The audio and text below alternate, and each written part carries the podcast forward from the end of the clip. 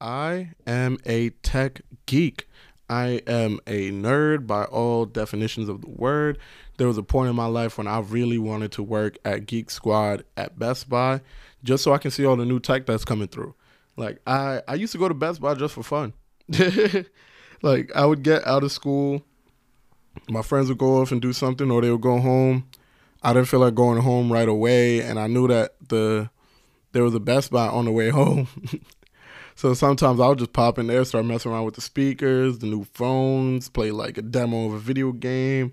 Some of my best FIFA goals were scored inside of a Best Buy. Like it's, I love technology and I love the how fast digital technology has been moving. I think my only issue with technology is just the way how it plays with the human psychology.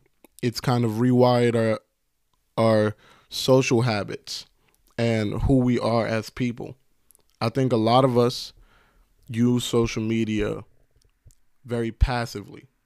You know, we're not creating, we're not, you know, adding new things. We are enjoying the content that other people are putting out. And then sometimes when we put out content, that content tends to match the stuff that we admire.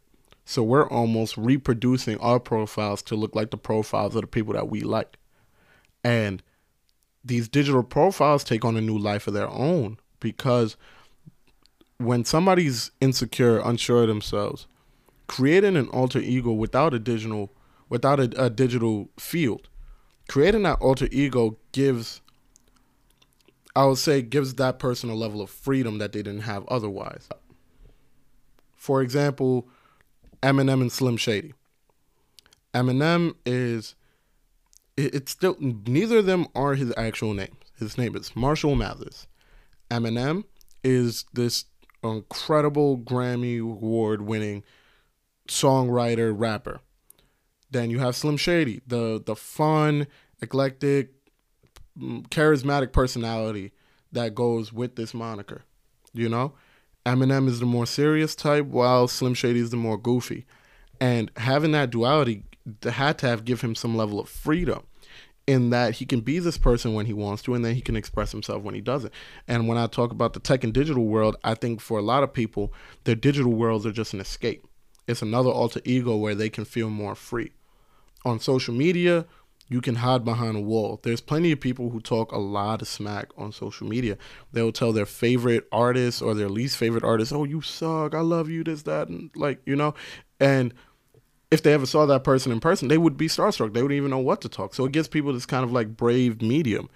And I think the way how we've been not taught, been neglected, while technology has been advancing at an incredible pace, needs to be addressed. I think we need more thoughtful, meaningful digital digital technology education in our schools because it's becoming more than a specialty.